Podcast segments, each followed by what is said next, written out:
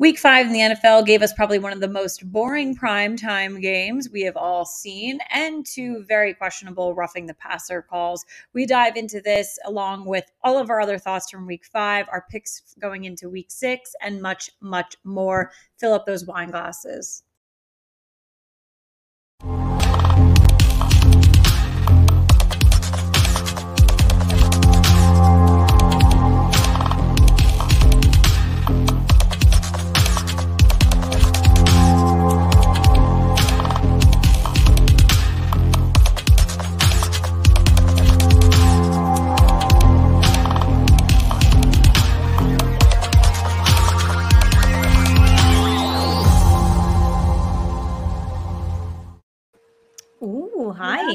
Everybody. Hello, hello. Welcome to another Wednesday with the real football fans of New Jersey. Episode 224 coming at you tonight. Uh, we have the best in the world of football and housewives, as always. We are entering week six of the NFL season. We are mid October here. Uh, this is going to be our first week with teams on the bye. I uh, can't believe that. We are heading into BravoCon this weekend. So we have lots of exciting things going on in both worlds. But let's kick off tonight's show with some poll results. We did uh, poll you guys on our social media outlets. We have three poll questions for you. So let's dive right into it. Let's do it. Question number one Are the Carolina Panthers the worst team in the NFL through five. 63% of you said yes. Caitlin, what did you say on this? You know, I said no. Um, I think I, you know, I read a couple of uh, power rankings, you know, coming, you know, into into today. Uh, you know, knowing we were going to ask this question. Uh, a lot of I, have seen them at the 32 spot, um, a couple across the board. I just I struggle still looking at teams like the Texans, you know, I think some shockingly enough, I think the Colts are off to a really bad start. Mm-hmm. You know, um, just I I don't know, like I'm not sold yet to give them the worst team in the NFL. You know, I, I gotta say, a lot of teams have been up and down so far. I don't think I'm ready to crown one team the worst yet because I had said this weeks ago I think everyone sucks this year. Yes. so, and I'm still sticking true to it. And I said I'll give it the five week, six week marker. I'm going to mm-hmm. stretch it out. I'm going to give myself a little bit of a buffer. I'm going to go to like set eight, week seven, week eight. Um, yeah, I, I just don't think I'm ready to crown someone the worst yet. I'm so glad you said that because my answer is also no. And it's not because I have another team to put in place. Right. I feel as though there are several teams that could be considered the worst right now. I think there are a lot of really bad football teams through five weeks. I'm looking at teams like Washington, Chicago, Houston. I'm even going to throw Denver into that mm. Watching them in prime time the other night in that atrocious, awful primetime game, I was looking down at their record, seeing two wins, and watching that offense, I was like, I can't believe this team has two wins this season. Like that's how bad right. it was. So yeah. yes, I think Carolina is definitely at the bottom of the barrel. Probably, you know, bottom three, bottom five for sure. Uh, I just think that there's a huge group of teams that are looking pretty ugly right now, and and week by week it kind of changes. I'm not ready mm. to, like you said, crown the worst of the worst. So yeah, well, Katie, breaking news from Twitter. Dalvin Tomlinson just liked my tweet. So I don't know what to do with this information. I'm sweating a little. I always yeah, said Cook on my fantasy team, and I thought you were going to say something bad about Dalvin Cook, and I was like about to cry. No, it's all positive. But okay, fantasy, good, fantasy good, sucks for me too right now. But um, yes, I, I, always send out a, a tweet before the show, like five minutes before, from my personal account saying, "Come watch." Um, and I had posted I got a new Bama sweatshirt. I, I, he, I found it liked me. He's like, woo! Dalvin, we miss you. I hope you're watching right now. Like, you know, I do. You, you talk about Dalvin, and, I, and I'm thinking about, and obviously this happened in the past week, but Landon Collins is back with the New York Giants. Happy to have him. I'm thinking about JPP now with Baltimore. Like he immediately got into that Baltimore defense and has been making huge plays for them. So Right. JPP, Dalvin, if you also want to like back. make your way back to us, we would absolutely love it and appreciate it. Baby, come back. You can blame it all on um, me. No, you can actually blame it all on Dave Gettleman because Yeah, that's fine. came out and said, Giants fans, I want you to know that I never wanted to leave the Giants. And I the only reason was Dave Gettleman. I Dave know, and- Gettleman didn't want me, and that's why I was And- gone. and that's why maybe it's maybe it's time I I bury my my beef with Landon Collins. So Yes. um Yeah. I still one less jersey I have to buy. So exactly. All right, question number two. Who will win? And, and I really, I can't believe this is not a prime time game. I wish this was a prime time game, but who will win week six's most exciting matchup? The Buffalo Bills or the Kansas City Chiefs? Maybe this isn't going to be as close as you would think. Maybe you can call it an upset. 88% of you are taking the Buffalo Bills. Kansas City, the upset pick there? What did you go? Mm. I went Buffalo on this one because it's a revenge game. You, we all know what happened last time. It's just so funny. Someone had posted, I, I think it was uh, NFL on Fox, maybe they had posted on um, on Instagram, like right before the show, the timeline of the last game and how wild it was quarter per quarter. And then we obviously went into overtime. Never leave Patrick Mahomes with 13 seconds on the clock because he will win that game. Um, yeah, I, it is a revenge game for Buffalo. For me, you know, Buffalo had that game; they should have won that game, and I think they're going into it that with that mentality as well. So, but I, it, I, I don't think while that many voters went with Buffalo, you know, in no way, shape, or form do I think this is going to be like a blowout, anything like that. I just, I, I'm in for a good game. Uh, I think we are, we're all in for a good game, and I'm just really excited. But I love that revenge factor always. It always gives me the one up there. So I'm totally content to sit back with my popcorn, watch that game, and watch them go back and forth, points, points, points, points. Um, I am going with the Buffalo Bills. I think this more so, like, because, like I said, I think you know these are two high-powered offenses, obviously with Patrick Mahomes and Josh Allen at quarterback. I'm going to give the edge to Buffalo based on their defense. And Kansas City does not have a bad defense by any means, but Buffalo has just got an unbelievable defense, you know, top three defense, I think, in the league. So I'm going to give them the edge there. I'm going, well, I guess I'm going Buffalo. That That's a spoiler alert for our picks. But Oh shoot! Sorry, I did that okay. I'm just realizing it now, too. But I, Yeah. yes, I'm- I'm- Sorry, guys. there's one. We gave you a little, a little taste. That doesn't mean you could drop off now. We still got stuff to talk about. All right. And our final question. I love this one. This is a good Housewives one. If you could only rewatch one Housewives dinner scene, which would you choose? RHONY's Scary Island or New Jersey's Table Flip? 77% of you said Teresa's Table Flip on Real Housewives of New Jersey. Caitlin, what did you go with? The table flip, it is iconic. Scary Island is definitely iconic. Um, that just, I think everything with the table flip was just she she didn't like have to do it. It was just such a rage moment of just like she was so fed up with Danielle, which all of us I think were, and she just took it to like instead of maybe like jumping across the table and like punching her in the face or like throwing what like she just took a whole table and flipped it. So I just You know what? You know what's different about that table flip, by the way, now that like I'm thinking about it?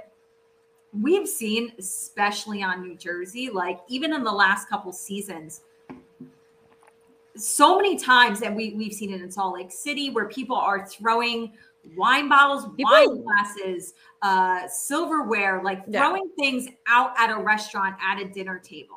yeah. I'm not saying that those moments are like faked. But yes, Teresa didn't need to flip that table, but I did feel like it was an extremely organic moment. Like, eh, whereas now I feel like in, in the back of my mind, I'm almost like these women kind of know that this is this is the behavior that's expected of them. This is what people kind of want to see on TV. Right.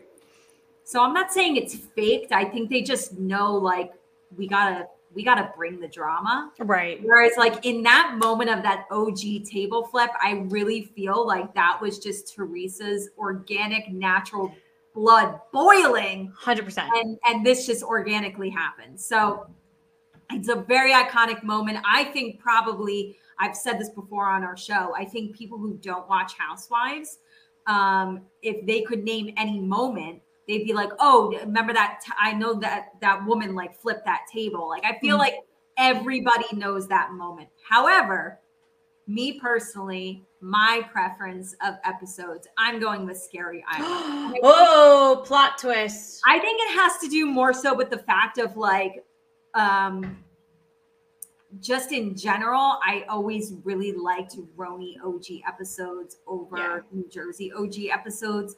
I liked the women better. Um, That's fair. and yes, it's like if you were asking me what's more iconic, the table flip. What episode do I personally like enjoy uh, watching more? Scary Island. So it was. It's very close, but I do love that Scary Island episode. Yeah. It is good. It is a good one. There's definitely some, you know, the go to sleep line is obviously one of our faves, The but faces, the faces, They are. His face. Oh my god. It's actually Shout- yeah. people watch it back and they're like, oh, it's kind of sad. Like she was clearly like going through like a Oh, yeah. breakdown. But I don't know. It's just anytime I see Scary Island like on TV now, I, I'm like, holy shit. Like I drop everything and I'm like, I have to watch this. Absolutely. Shout out to Eli. Thank you, one of our trusted followers. Thank oh yeah, so Eli much. Manning. Eli Manning. It's, it is it is Eli Manning. It's Eli Manning. Now, our friend Eli Rax, thank you so much. Gives us so much love on Twitter all the time. You're on YouTube though, watching. So love the love on YouTube. Thank you so much for the support. Obviously, if you guys are watching us live on Facebook, YouTube, um, and Twitter right now, you can obviously engage with us. Questions, comments, anything, we will prop you up on the screen and we will engage with you for we love the engagement. So yeah, thank you for uh, doing our poll. We got a ton of men across Twitter. Uh, You are buffering like crazy. And she's frozen. There she goes. I'll give her 10 seconds.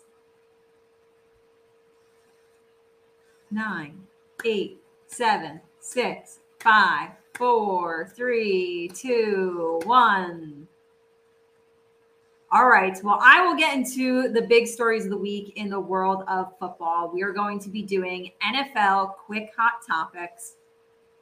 And this first one was big breaking news this week. So on Monday, Carolina I'm back. and she's back. You're very like foggy, Yeah, mine. but you're here. You're here. And you can oh, and she's No. I, I removed myself to Okay. real quick. Am I foggy still? No, you're good. No? All right, cool. How far along did you get with our hot topic? I didn't. I told the people I would give you 10, 15 seconds to jump Oh, back cool. in. So All right. Well, whew, made it just in time. so we've got some hot, you know, some uh, hot topics, you know, in regards to, you know, the NFL right now. Uh, just keeping you guys up to date with the latest and greatest. So on Monday, Carolina and And she's frozen again. So on Monday, Carolina announced that they were firing head coach Matt Rhule after a one and four start to the season. Um, defensive passing game coordinator slash secondary coach Steve Wilks is going to replace him as interim coach and will be seriously considered for the full time job. Uh, Rhule, who was hired in 2020, finishes in Carolina with an 11 and 27 record. She's back. Um, and I just want to say that I called this one with Matt Rhule. because Yeah. played in the game last week, who we thought was going to be the first coach potentially fired or on the hot seat. I did say Matt Rhule. I genuinely believed after this weekend, I was like, he's not making it the full season. Like he is getting fired mid-season. I, I didn't necessarily think after this weekend, like this was Mhm. it, but I definitely felt it was going to be coming mid-season. So I, you know what? If Carolina already had their minds made up on it, there was no need to drag it out and and waste any more time. Like I said, while while you were frozen, Steve Wilks Yeah. is going to replace him as the interim head coach. Mhm. And they are looking at him as a serious candidate to fill in that position permanently. So you might as well give him the opportunity with, you know we're uh, we're five games in, so you've got twelve more regular season games to see. This is a perfect opportunity to see if this is going to be the guy, or if you're going to you know conduct other interviews. Yeah. So, I mean, obviously, Steve Wilks is their defensive passing game coordinator and secondary coach. They actually also parted ways with their defensive coordinator as well. So, uh, a couple of personnel movements there for them. Mm-hmm. Um, but also, you know, so yeah. So, uh, 2020, you know, that was the year of a lot of head coach changes. You know, Matt Rhule was an option for the New York Giants. So Matt Rhule is the hot name in in that offseason. For- he is a college coach, though, in my opinion. He will yeah. go back and he will be successful in college, given yes. whether someone's knocking on the door right now. I mean, listen, there's a couple of spots open in college right now. I, I wouldn't be surprised if that day he was. Uh, I think I think in the next week or two he can have a college job. For me, I think he needs to take a little bit of a breather. Um, it's been a rough two years, but um, I would just take a breather if I was him because the it's for college. It's always going to be on the table. So yes, yeah. Uh, but yep, you finished with Carolina 11 and 27 record, so it's not particularly surprising to see that. Mm-hmm. All right, we've got more news out of Carolina. Quarterback Baker Mayfield did suffer a high ankle sprain in Sunday's game and is expected to be out for at least a couple of weeks. PJ Walker is in line to replace him. Um, it's been a tough start for Baker, who produced, you know, his lowest passer rating of his career to the point this season. So yeah, it sucks for me. He was I voted him comeback player of the year. um, really rough there. I just we're getting we all said that we'd get three different types of baker this season. Unfortunately, we are getting the the bad one that's just really not not producing. So well, I, I want to make I want to make a little bit of an argument. Uh, not like saying that Baker like is is a good NFL quarterback or not. Mm-hmm. More so of like I don't think he should shoulder all of the blame. Um, I, no, I agree. I, I had somebody comment. I was talking to a friend earlier who was saying that they they do blame Baker and they feel as though if Sam Darnold was still in the position of starting quarterback for them, that he would do better than Baker is. We saw Sam Darnold as a starting quarterback mm-hmm. for Carolina. It wasn't good. I think it's the right. same exact thing. But then you have to question, okay, like Sam Darnold and Baker Mayfield do have opportunities to be game managing NFL starting quarterbacks. You have to look at the rest of the team and look at the fact that both of those quarterbacks have been unsuccessful with that team. So right. Baker's not playing well. You can't sugarcoat it, but I think it is a total team effort of mm-hmm. everybody failing collectively. Yeah, all right, and out of Seattle, running back Rashad Penny will miss the rest of the 2022 season after he broke his fibula and injured his tibia. My sister would be so proud of me of saying those two words. She's loves human body parts, not in a creepy way. Let's just preface that she's a science teacher, yeah, she's not Jeffrey Dahmer. Okay. I was gonna say she's not she's not Jeffrey Dahmer, just something she studied in school. But oh, the amount of times I've heard the word fibula and tibia in the world. Yeah. Uh, he did this in Sunday's game. He's gonna undergo surgery and faces a four-month recovery. Should be healthy by the start of the 2023 season when he'll be free agent. So looking here at Kenneth Walker uh, the third, who is a rookie, uh, to see more action without Penny there. So listen, a, a blow to Seattle. Up in your fantasy leagues, people. I tried to, and yeah. six other people in my league also put in a claim for him. So I did not get him. But uh, yeah, don't forget, like Seattle lost Chris Carson. He retired yep. early, obviously after that massive injury he had last year, and then. You know, looking at Rashad Penny, he's gone, and and mm-hmm. Kenneth Walker, understandably, like he's a rookie, but sometimes rookies just have to get thrown to the wolves and just yep. see if they can prevail. So this could uh, be his his saving. I don't know. This could be good for him. I don't know. It, could, we'll be, it could be great for him. It could yep. be great for him. So uh, we'll see what he's got.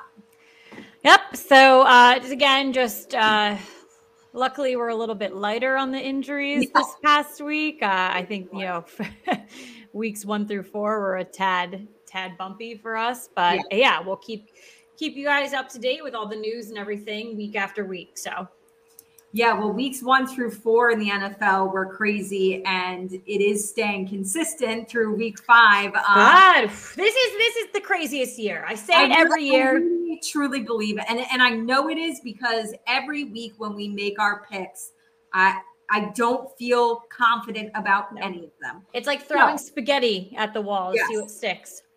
All right, so week five, let's discuss it. Um, I'm going to call this the most boring primetime game in the history of the NFL. We finished with a 12 9 overtime win for Indy over Denver. I went to bed. I don't have Twitter, but sometimes when I just know that, like, oh my gosh, this has to be like trending, this has to be a big thing, I'll just Google, like, mm-hmm. I think I Googled like Thursday night football tweets just and I was reading them all and people were losing their shit over how boring this game was. And I'm watching with my husband and I'm like, if this game goes into overtime, I think Twitter is going to break. Like, honestly, like the people were fired up and pissed off. Well, people left the stadium when it went into overtime. Like there was um a random news station uh, that came up on Instagram who like they were a local news station covering the game and after the game they straight up apologized on behalf of the fact that people had to watch that game.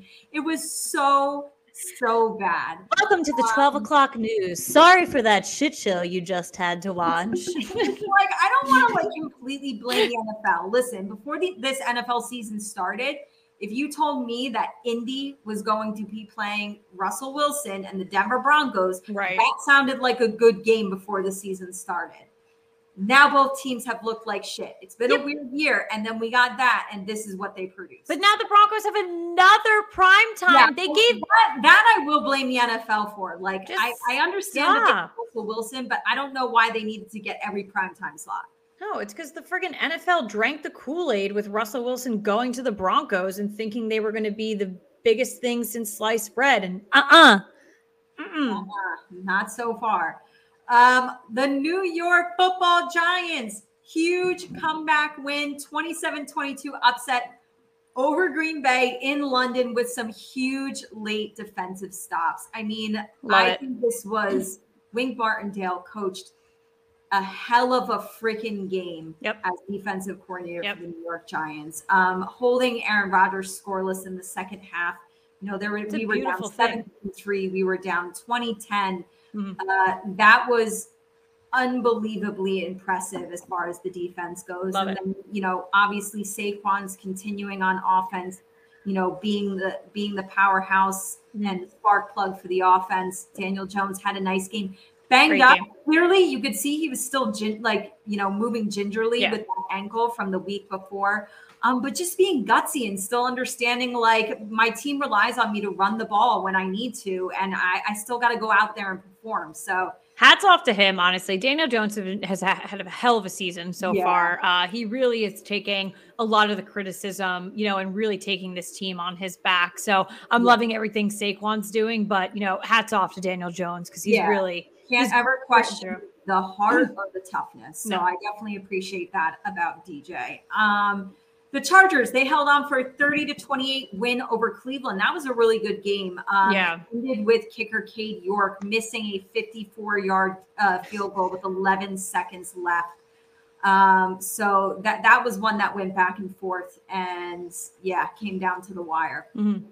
Uh, quarterback Bailey Zappe and New England, they shut out Detroit 29 nothing. Not only did I take Detroit, but Yeah. going into week five, Detroit was the number one offense in the National Football League. And you shut them out 29 nothing not with Bailey. Zappe. Like, what Yeah. the hell? Bailey Zappe is also Mac Jones, in my opinion. If you look at both of them in their helmets, they are the same human being. Like it's terrifying. I think we might get Mac Jones back this week. I know they're kind of hopeful that he'll play this Yeah. weekend, but I, I'm just like, I almost would like to see more of this kid, only for Kind- his sake to potentially get other opportunities in the future.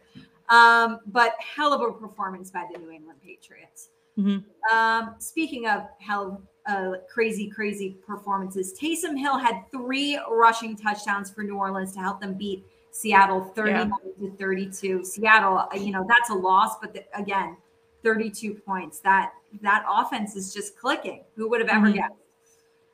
Miami quarterback Teddy Bridgewater, obviously filling in for an injured Tua Tagovailoa, also suffered a concussion early in that game and was replaced by seventh round draft pick Skylar Thompson in the team's 40 to 17. I didn't even know who that the backup backup was. I had to like Google. I, I mean, he's a seventh round draft pick. Ah. So, uh, no word yet on whether Teddy or Tua will be available for this weekend. Tua is not. I heard that earlier. He is out. I think you know is still Yeah. in concussion protocol, and that's uh, might be a game time decision right before. Uh, but I think right now everybody just needs to prepare for Skylar Thompson. So Yeah.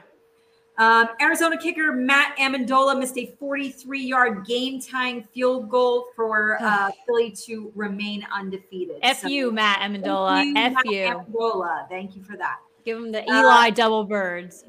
On the other side of the uh, kicking gods, we had Baltimore kicker, the GOAT, the GOAT, The goat. Justin Tucker, he made a 43 yard game winning field goal. And let's also not forget that earlier in the game, he made a 58 yard field goal to help uh, the Baltimore Ravens beat their division rival Yep. Cincinnati Bengals 19 to 17. I mean, when he kicked that 58 yarder and he made that, I, I said to my husband, I'm like, I think this is going to come down to the fact that he made that field goal. Like this is going to be like a 1.3 point game Yeah. and it's going to be because of Justin. And you just love that his team is putting that trust on him in the middle of the game to hit a 58 yarder. oh yeah, I love that. You gotta Oh, freaking love that. I'll send him out every time. Every time. Um, No question. Kansas City, they hung on to beat Las Vegas 30 to 29 after Las Vegas decided to go for two instead of kick a game time extra uh, point late in the game. What did you think about that? I, I really thought they should have kicked it. Yeah, I mean, uh, I don't know. It's when these situations come at large, like if they were to, you know, go for two and get it, you know, it's you're the hero and Right. it's everything like that. Um, but if I, I don't know, it, it's really it's really tough um, because tying because then you need to trust your team then to tie the game to go because the tie is almost guaranteed. Obviously, knock on wood, you know, sometimes Right, it's really right. not with kickers these days. You never know. You need to think in your head tying. You're now going into an extra set of time with Kansas City. You just Yeah. um like really um fought it out for four quarters. So now you want to take it again. You want to bring it to another set. Do you think you can really, your team can physically hang on? I'm not sure. So I actually, I don't disagree with going for two on this one. Um, I just think that offensively, on paper, the Raiders are very talented. We spoke about this going into the season. We haven't seen this like powerhouse of a team so far this Mhm, season, except for now. I mean, you're going neck and neck with Kansas City. Um, yeah. so I I see where you're coming from. I just think of the aftermath having to go again, and I just don't think they have the endurance to keep up with them. They would have lost in overtime. So Yeah. Yeah. It's t- it's a tough call. It It's really a is. very tough call. I, at the time when I saw it, I, I and and still now, I feel like they should have gone gone for the tying regulation, go into overtime. But yeah, you know, unfortunately, it's it's been a rough start for Vegas. But I'm not willing to count them out just yet. I know I, I um we were we polled everybody and asked them Mhm. what they thought about the Carolina Panthers, and I have one of our listeners message me and say, no, it's the Raiders. And I'm like, no, no, no, no, no, no. I'm not No. willing to throw the Raiders at the bottom of the barrel. I'm not even ready to throw the Ra- Raiders in the bottom five, bottom six. no, no, not yet, not yet. I named so many other teams. Like I understand what their record looks like, but they are not, that's not who they are. That record does not represent the Las Vegas Raiders. Yeah, but doesn't our week five thoughts fully tap into our mindset of uh the Panthers not being in that bottom? Look at these scores. You know, Vegas finally starts to hang on with Kansas City. You know, you have the Detroit Lions being shut out by New England with a backup quarterback. You have, you know, New Orleans and Seattle 39 to 32. It's, you know, the Giants are beating the Packers. I mean, I'm going to pat Yeah. ourselves on the back of that. But there's so many question marks around every single team right now. I mean, uh, the only I feel like the only two teams that are kind of terrifying are, are playing are playing each other this weekend. Well, no, I, I'm. No, but Kansas City sometimes is a little throwing yeah, me off. Sometimes lost to the Colts, but I think the like the Bills and the Eagles are like, but even the Eagles coming down to a final field goal with Arizona, I think they're a lot better than Arizona. So yeah. Eh, it's just it's yeah, it's a and I think these thoughts just really wrap up our, you know, what we had said earlier. So yeah, I agree. I agree. but with that being said, as much as we love football season, it's a little exhausting going into week six, week six with how crazy this season has been so far. But as we do every single week, we are going to go through each matchup. We are going to give you our picks, one lock and one upset. Just a friendly reminder: teams are on byes this week for yes. the first time, so you are seeing um, a little bit less uh, picks from us. So just obviously keep that in mind fantasy wise and then also just you know you have less games this week so uh all games thursday to monday night katie why don't you go ahead and kick us off here all right this was a tough week i know Wait, i say this every week but i, I really count. felt like i was 50 50 no it was it was i agree i agree so, and I don't feel good. Like my lock, I, I was like, who do I pick as a lock? I, yeah, I don't feel, feel really good. So um, in week six, I am taking Chicago, San Fran, New England, Green Bay, Indy, Minnesota, Cincinnati, Baltimore, Tampa Bay, the Rams, Arizona, Buffalo, Philly, and the Chargers. My lock is going to be the Rams over the Carolina Panthers. Hmm. And my upset is going to be New England over Cleveland. All right. I think we have nine similar. I got a little distracted. Two fire trucks came into my complex. Oh. I'm a little now I'm a little nervous about that too. I don't see anything. I don't see you blazing, but yes, I got a little I think we got nine though. I think I got a, okay. a little distracted okay. though. Um, all right. So my picks for the week, I am going with Chicago, the 49ers, Cleveland, the Packers, Jacksonville, Minnesota, New Orleans, the Giants, Tampa Bay, the Rams, Arizona, Buffalo, the Eagles, and wrapping up Monday night with the Denver Broncos. Woo! My lock is the San Francisco 49ers over the Atlanta Falcons. Okay. And as you heard Katie go, ooh, my upset is the Denver Broncos over the Los Angeles Chargers. Listen, guys, the Chargers is my, you know, they, I picked them to win the freaking Super Bowl. So I'm really going to get underperforming a little bit. Underperforming. Uh, let's talk about the Denver Broncos severely underperforming. Uh, we're seeing the Broncos in prime time yet again, like we had said earlier. Uh, I don't even know if it necessarily comes down to Russell Wilson, maybe cracking, finally getting, you know, doing things, doing Russell Wilson things. Every week I say this has to be the week where Russell Wilson looks like Russell Wilson. I think it might be the team around him that finally gets it done, or or it might be you know severe mistakes uh, from from the Chargers. So had to go with an upset for sure. But again, Katie, like you had said, there's some games on here that I'm still shaky on. I don't know if I if I'm fully confident going into this week. So, but I must say my my upset last week or my one, the, I think it was the Jets over Miami. Yeah, I think I no. Your upset was Tampa Bay over Atlanta. I mean, Atlanta over Tampa Bay. I didn't get that right. But no. you did pick the Giants to beat Green Bay, and you did pick the Jets to beat Miami. But your lock was Atlanta over Tampa Bay. My, I mean, upset. My upset was Houston over Jacksonville. So that came to fruition. Okay. So, yeah, if you guys are looking at the Jets and the Giants, I mean, just come after me. I have great picks. Great picks. I just took a picture of them, so I have them on file. So, great picks. Great picks. All right, so let's get into our big stories of the week in the world of housewives. We are going to jump back to football for our game in a little bit, but we do have some housewives quick hot topics for you. So a lot of rapid fire things going on in the world of housewives. But on Monday, this this is a very sad one. Um, on Monday, former former Atlanta cast member Nene Leakes uh, shared on her Instagram story that her 23 year old son Brent suffered uh, congestive uh, heart failure heart failure and a stroke uh, 2 mm-hmm. weeks ago. So he's not out of the woods. Um, she shared that he's currently having trouble speaking, and tests are still being run to uh, to figure out what caused it. Yeah. She did clarify that he's not somebody that does drugs. He mm-hmm. doesn't even drink.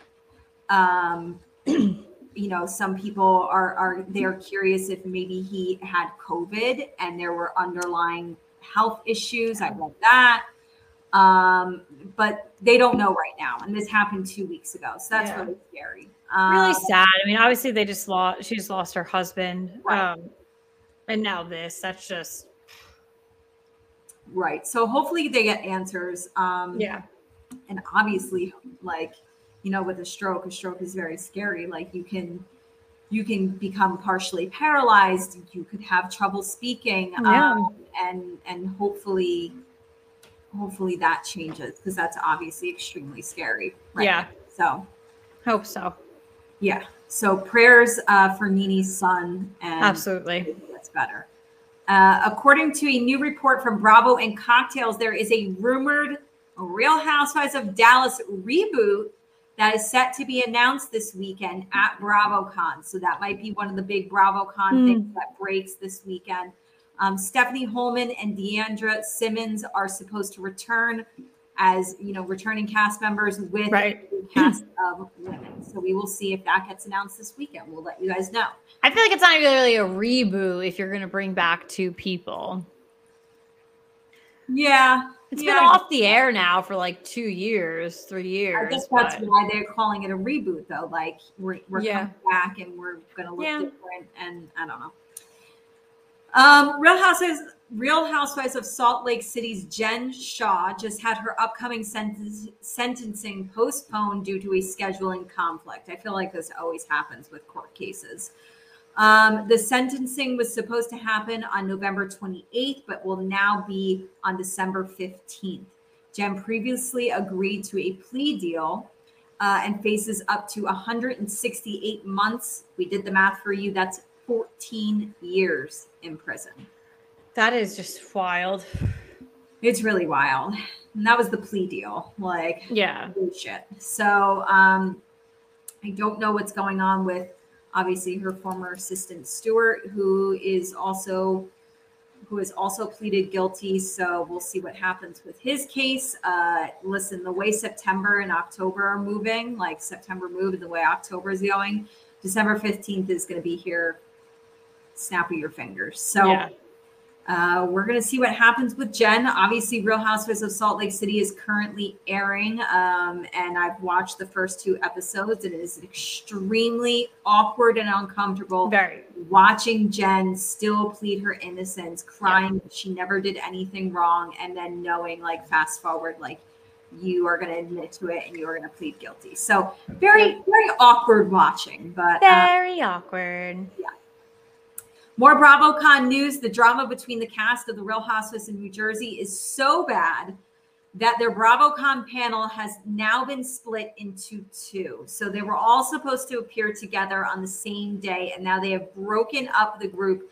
Half of them will appear on Friday, half will appear on Saturday. So Jackie and Evan Melissa and Joe and Margaret and Joe will now appear on Friday. So we will not see them. We're going to be there on Saturday mm-hmm. when we will see Jennifer and Bill, Dolores and Frank, and Teresa and Louie. Katelyn, how, how do you feel about this? Do you like who are you going to miss? Are you are, if you had to pick one day or one group or the other? Are you happy with who we get to see on Saturday? Yeah, I mean, I'm actually happy with who we're going to see on Saturday. Um, I know you obviously you had when you had sent this over to me, you were like, "Oh, Dolores and Frank." Like, I'm so happy we're seeing the two of them. Um, I'm interested to see like Teresa and Louie, like how they're interacting, like after the big wedding, the honeymoon, things like that. Um, I don't know. I probably it's not even like Melissa. I'm I, I don't want to miss Joe Gorga. You know what I mean? He's always the the highlight of the room. Um, where I'm coming at from a fan perspective, though, but I understand this is a big event with a lot of people and whatever. like give the people what they want. Like put them all on stage. Put make this a reunion. Like put them all on stage. Like well, it's interesting you say give the people what they want because thinking about this now, I feel like having Jennifer, Bill, Dolores, and Frank, and Teresa, and Louie be on Saturdays, almost calling them like the A group and the Friday group Right. calling them the B group because Saturday is Yeah. going to be the big day. You know, Yep. a lot of people, yes, there's a lot of people that get the three day passes, but I, I'm sure the majority of people get a one day pass. 100%. And a lot of those people are not going to take off of work on a Friday to go to BravoCon. They're No. going to go on Saturday or Sunday. Mhm. So to me, it feels like Bravo was like, okay, who's our star studded group? Who's like the A list? Right. And I feel like with everything that's gone on, especially in Teresa's world and everything with the wedding, like you said, I feel like they're like the front runners. They're the stars. Yeah. So I am very like, listen, I'm gonna miss everybody from from Friday. And if I had to pick a group, it's more so that I would pick the couple of Dolores and and Frank. Like I, I need to see. So I'm very happy that we get them. But yes, that is everything happening in the world of housewives. And like I said, like I've been saying this episode, we will be at BravoCon this weekend. And I have a feeling we're going to hear some hot, juicy topics, rumors, announcements. I am very much so looking forward to sharing that with all of you guys. Absolutely. All righty, let's get into our game for this episode. We are playing the Tale of the Quarterback picks for week six. We have played this in the past before. We're taking a look at every week six game and saying which quarterback for each matchup is going to have the better game. So we've got all the matchups here for you guys. We've got all the quarterbacks, and we have a little bit of a bonus for you, but I will wait until the end of all of the games that we go through. Uh, we'll do that little bonus. So let's just go down the list here, uh, Katie. Let's start with uh, Washington, Carson Wentz, um, and then Chicago's Justin Fields. Who do you think is going to have the better game? Uh, I'm going to go with Carson Wentz. Justin Fields has more interceptions than he does Mm. touchdowns through five weeks. Yeah. He's got four picks. He's only has three touchdowns uh, through five games. And they simply don't let him throw the ball enough. They just don't. So Carson Wentz could easily, I- I'm not saying that Washington is good. I'm not saying Carson Wentz is good, but we've seen plenty of games where Carson Wentz comes in, throws for 250 plus, 300 plus, whereas Justin Fields maybe completes like seven passes the entire game. So I'm going with Carson Wentz. Yeah, it's interesting for these games. Obviously, we're, we're really diving into the stats and, you know, opening up Justin Fields is, I, I was a little taken back by, like, I knew he wasn't doing, putting up these monster numbers, but I was so taken back with how, how low everything was. And to see that interception count higher than the touchdowns was really eye opening. Um, and I think, so I'm going with Carson Wentz too. And again, it's, it's really off to what you had said. Like, he, you know, isn't that great. You know, Washington's not that great, but over the past five games, numbers are being placed out there for him. I mean, Carson and Carson Wentz is fifth in passing yards right now, by the Right. way. So yeah. So it's he, one quarterback who is allowed to throw the ball versus another quarterback that's who's not. just just not absolutely. All right, let's move over to San Francisco with Jimmy Garoppolo and Atlanta. We got Marcus Mariota. All right. So I'm I'm looking at defenses on this one. And Okay. I'm going to say that Jimmy Garoppolo is going to have the better game because the 49ers defense has been on fire. They terrify me. They are so scary. Marcus Mariota is going to have his hands full with them this weekend. I'm going with Jimmy. I'm going with Jimmy Garoppolo as well. And to my knowledge, Marcus Mariota did not did go went two games without a touchdown. Um, or maybe a passing touchdown. I think it's something, it's like a wild stat like that. Um, it could have been, yeah, something like that. I think he literally went two games without so far in the season without maybe a passing. I'm sure he probably passed or excuse me, rush off to someone. Um, but yeah, so for me, you know, it if you're your starting NFL's quarterback, you know, you got it's you got to be scoring touchdowns. You know, you brought up the Detroit Lions before, be one of the top, the top offense, and not scoring in one game. You just can't have that happen these Right. days. Uh, so for me, I got to go with Jimmy on this one. So, Okay. and I got to find out what that's. I'm pretty sure it is, but anyone here's watching, please feel free to fact check me. Um, all right, let's go with New England. Mac Jones. Uh, listen, we are seeing a, potentially a Week Six return, so we're going to go with him on this one here. So as we uh, like go into the details here. Uh, and then we have Cleveland Jacoby Brissett. This is one of ones that I don't have like a ton of numbers to support my cause. It's just kind of like a gut thing. Uh, I'm going to go with Jacoby Brissett. I really mm-hmm. want to like say hats off to him because obviously he's filling in while Deshaun Watson is not able to play for Cleveland just yet. And I think he's doing a hell of a job. I really yeah. do. Uh, we saw Baker Mayfield as their starting quarterback last year. I think Jacoby's doing a much better job than Baker did last year. And uh, I think he's playing really good, really good football. I think he deserves sorry to hate on Marcus Mariota with our with our last matchup, but I just feel like if Geno Smith and Marcus Mariota are starters in this league right now, I think Jacoby Brissett deserves a chance as well. So oh yeah, hopefully after this, obviously Deshaun's going to be coming back in. Mm-hmm. Hopefully Jacoby gets a shot uh, to be a starter, maybe somewhere else. Yeah, no, I agree. I'm going with uh, Jacoby Brissett as well. Uh, even if we see Mac Jones come back, uh, he's coming off of a pretty painful injury yeah. uh, and really had little to, uh, you know, no downtime, to be honest. Um, so, and I just, Mac Jones is a good quarterback. Uh, I just think I 100% agree with you with what we've seen so far from Jacoby Brissett uh, in that offense with Cleveland. Um, yeah, so I'm going to go with go with him there as well. Yep. All right, with the New York Jets, we've got Zach Wilson going up against Green Bay Packers Aaron Rodgers. I'm sorry. It's just it's one of the greatest quarterbacks to play the game versus Zach Wilson, who I want to say is play, has played really nicely he's done well so far. Uh, but I'm going Aaron Rodgers. Me too. And it's it's one of those things where you just at this point there's I wouldn't even field an argument against this. So all right. Let's go Jacksonville, Trevor Lawrence going up against Indianapolis, Matt Ryan. Yeah, I had to say that I thought this was a really close one. Um, yeah. I am going with Matt Ryan, but uh, I it's be, kind of because like I have Indy winning, so I'm just going to give the edge mm-hmm. to Matt Ryan. But I thought this was a real 50-50 toss up. Yeah, and it's clearly we're just totally different on this one because my I, I, have Jacksonville winning this one. Yeah, yeah, yeah. Um, and it really it does just come down to that at that point. So yeah. All right, Minnesota, we got Kirk Cousins against uh, Miami with Skylar Thompson. Uh, we had said earlier, Tua is definitely out. Uh, Teddy Bridgewater obviously still up in in the air, so we're just going to go with Skylar on this one and just kind of see how that goes. But uh, who do you have with Kirk Cousins and Skylar Thompson? Kirk Cousins, but you know what? Yeah. I'm going to use this opportunity to give a shout out to the Minnesota Vikings. I don't think I realized until like after you know week five had concluded that Minnesota has a four and one record right now. I didn't I didn't I'm gonna be honest. I They're not, not, showing it, Katie. They're not showing it. I did it. not realize it. So I want to give them credit. Yeah. Uh, you know, they, they do have a four and one record. And I know someone, I think it was last week, somebody asked us, like, do do we still who's gonna win the NFC North? And we were like, Well, it's not up for discussion. It's still the Packers. Like, you never know. Like Minnesota is gonna contend for that division. Right. So good for them. Oh, sorry. Lost my Word document for a second there. Oh, and I went with Kirk Cousins as well. Sorry, I didn't even answer the question. so I was like, I'm not looking at the screen. But yes, sorry. Um, yes, I'm going with Kirk Cousins as well. Uh, and really, it, it's mainly just off of a seventh round pick at quarterback. So it's kind of just, I don't know. I think it's a no brainer. Yeah. Uh, so Cincinnati, you got Joe Burrow versus uh, New Orleans, Jameis Winston. If Jameis is healthy and is making the start, Joe Burrow. Just like him better. Um, so simple for me.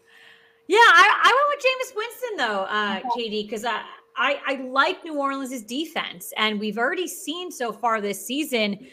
Joe Burrow and that offensive line struggle against defenses who are going to yeah. put the pressure on. Um, and you know, Joe Burrow is he's he's finally caught up to throwing the touchdowns over to his interceptions, but he can have a really another shit game uh, when he's just you know really he's fumbling it, interceptions, things like that. So I, I went with Jameis on this one. So all right.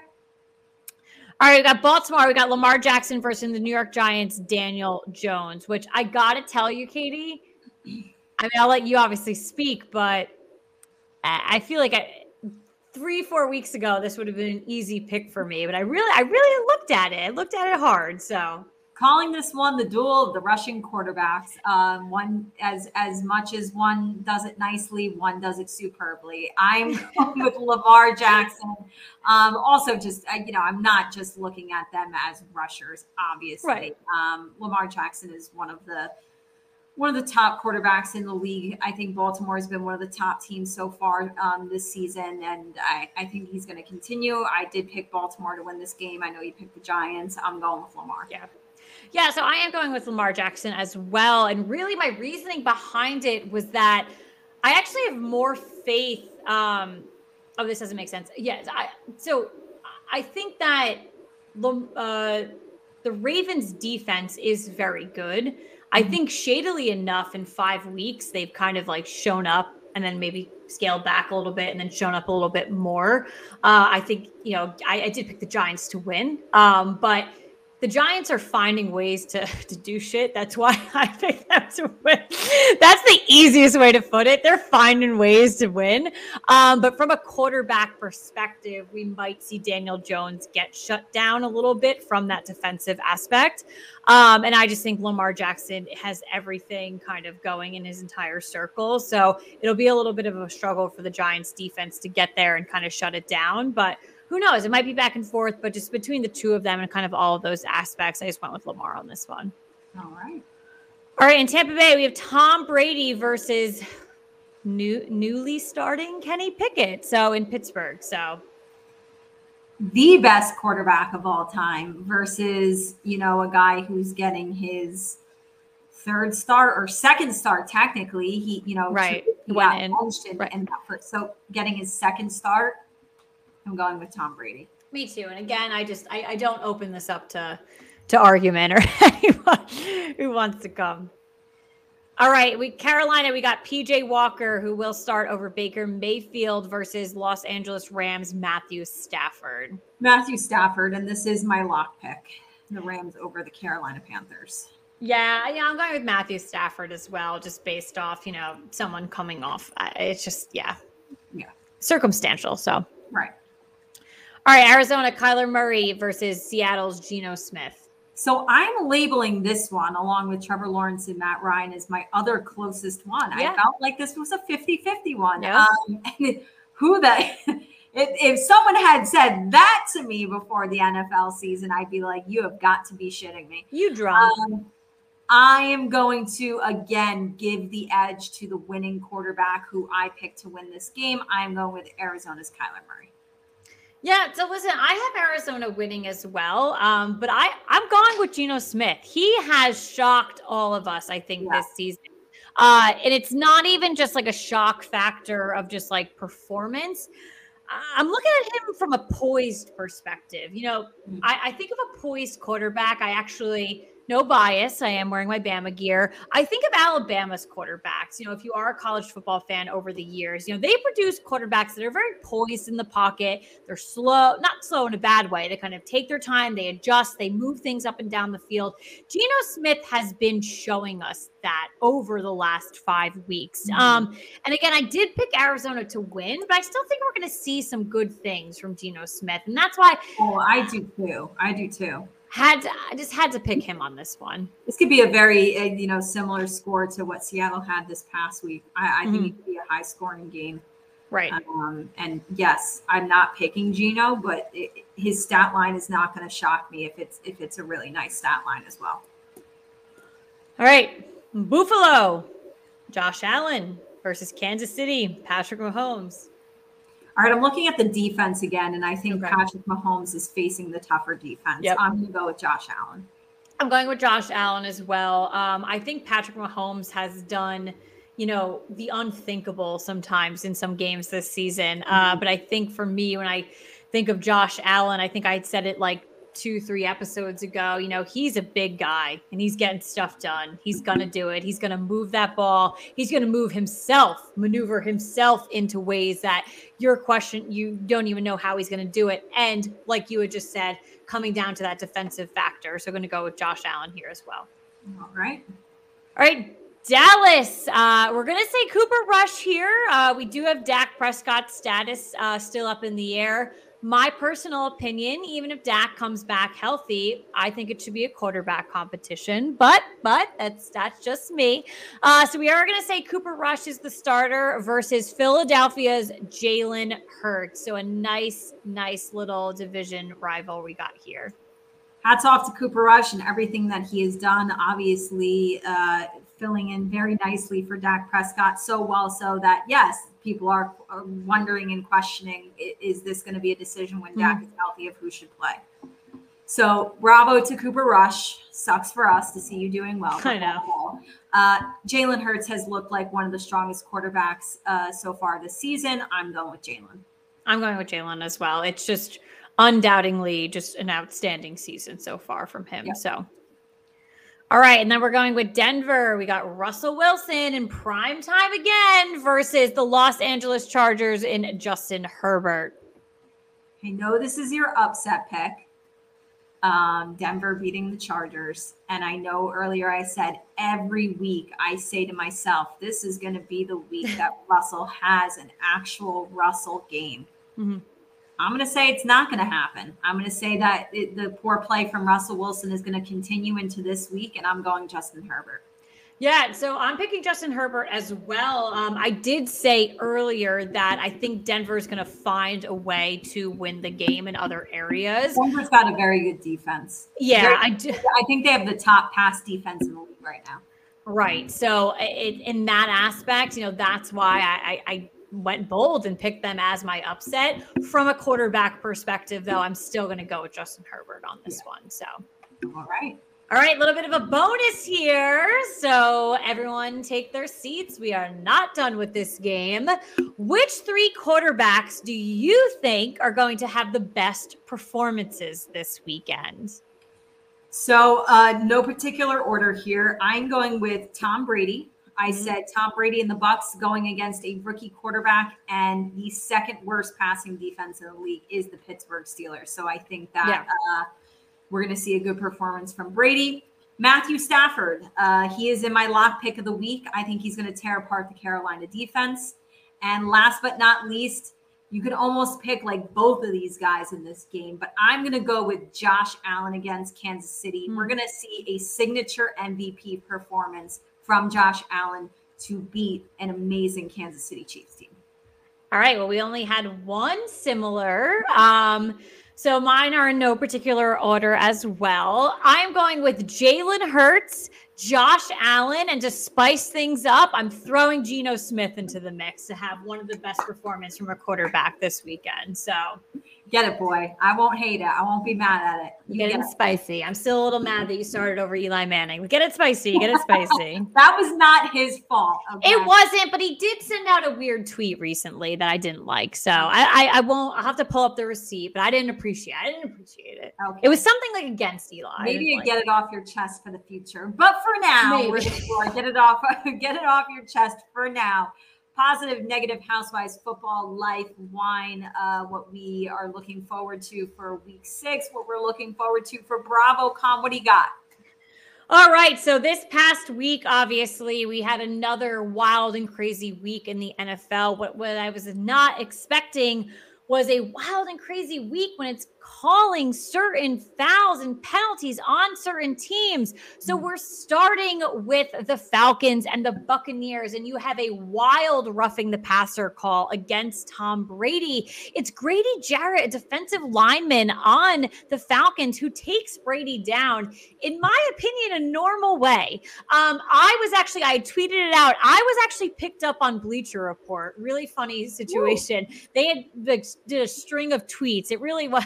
I didn't get that much uh, clout from it. I thought I'd get a little bit more. Um, it was just like, here's the fandom's response to, you know, this thing. And I had just like quote tweeted something, and I was like, "That's what we like to call a sack." Someone was like, "What are your thoughts on this roughing the passer?" I was like, "That's a sack?" Question mark. And it, sorry, not question mark, quote unquote. Like, sincerely was a sack. So you you kind of end the weekend, and you're like, you know what? Could it get any worse? No. Uh, wrong. It could get worse. Another bad roughing the passer call. Holy guacamole. We literally are at the Kansas City uh, Chiefs and the Las Vegas Raider. The Chiefs defensive this, this lineman. Was, this was the one that I watched happen live. So I, I watched both. Yeah. this one. Literally, Chiefs defensive lineman Chris Jones. I got to tell you, Katie, this was probably the best defensive plays all season all season. Yeah. Or some can argue one of the best defensive plays you've probably have ever seen. If you are a young person watching NFL football, major, major props to Chris Jones. But unfortunately, his strip sack, which I think was, was roughing the passer, called roughing the passer. Again, mind boggling. Uh, two horrendous calls. You know, I remember years back where they literally stripped all of the NFL refs for one season because they were doing such a poor job of play calling. They were taking people off the street. They were retraining current NFL refs. I think they need to do that again. And I'm clearly not the only one. And people are taking notice because the NFL's competition committee is planning to discuss this uh, you know, after the season because of how outraged these two calls have been. So earlier this week, I guess well, it's you know, it's already Wednesday. Monday and Tuesday, this is already NFL owners have been complaining, other people have been complaining. So this in this what is considered roughing the passer is going to be discussed after this season. What's shitty about that is that we still have X amount of games right to go through with what right. is roughing the passer. Right. It's and I, what's yeah. shitty about what's shitty about it is the the factor of of that specific game. Yeah. Okay. Kansas City only won by one point against a division rival. That was the in that point in the game when Chris Jones made that sack. I'm yep. gonna call it a sack. Um, that was at a critical yep. critical point in the game, and then that penalty kept the drive alive for Las Vegas. I think they got three on it, got three they did. points on it, went into halftime. This was a one point game yep. against somebody in your division. That like I, I'm very thankful that the Chiefs won this game because I would almost be sick, and I'm not even a Chiefs fan. No, I would be sick if they had lost, and and that could have easily been one of the reasons why. Yeah, um, I, yeah. I will say, as outraged as I am, and I know everybody is seeing both of those plays, outraged but not surprised whatsoever. I mean, what did we all expect after what we just saw with Tua? You knew that the refs were going to come out and really make these like gingerly, like, oh my God, we have to like be really safe and make sure we're protecting everybody. Not surprised whatsoever. Then why didn't we see it in every single game? That's what pisses me off so much. You chose, first of all, you choose Tom Brady. So people are throwing up flags for that because they're like, oh, just because this 45 year old man chose to freaking play another season in the NFL NFL. That was a softer hit, in my opinion, against Derek Carr. Uh, I honestly, I just, it's, I am all for protecting players. What we saw against Tua and what we've seen in the past is really horrific. And I'm not going to take away from that at all. Literally, no. But a sack is a crucial part of the NFL. I think of guys, Katie, like I think of Kayvon Thibodeaux, one of the best pass rushers to come from college football into the NFL to play for the New York Giants. He is taught how to play his position. He is taught how to sack a quarterback. My one tweet, literally after the uh, Kansas City Vegas game, that you know picked up a lot of traction was: imagine being taught how to do your job. You do it perfectly. Everything that anyone has ever told you, you do and then you get in trouble for it. Everything you were supposed to do. And I wrote, Welcome to the NFL. I think of a guy, like Kayvon Thibodeaux coming in. He wants to make a big friggin' impression. He and the goes, way they get, and the way defensive ends get paid in this league is when they produce sacks. Yep. Like, so you cannot, all of it's not equaling up. Yeah. And you just can't do certain things like that. You heard some of the refs in that, you know, the KC Vegas game afterwards. Katie, you heard them on the mic. They were freaking nervous to make calls after that because they were getting booed to the end of time. I just, again, it's not waiting till the end of the season to discuss this is far too long. Discuss it right now. You yeah. have the personnel to do it. It's the yeah. NFL. If you overturn something halfway through the season, who the hell is going to give a shit? Like, just yeah. figure it out. Figure it out. You have the people to do it. You have the resources to do it. Figure it out. Day by day, I got to tell you, the NFL is becoming more of an embarrassment as an organization, as a league. Um, everything they do, from everything with Deshaun Watson to what is roughing the passer to what is a catch, apparently, you don't even know these days. It's becoming critically embarrassing. So I don't know. Figure it out. That's my get it off my chest.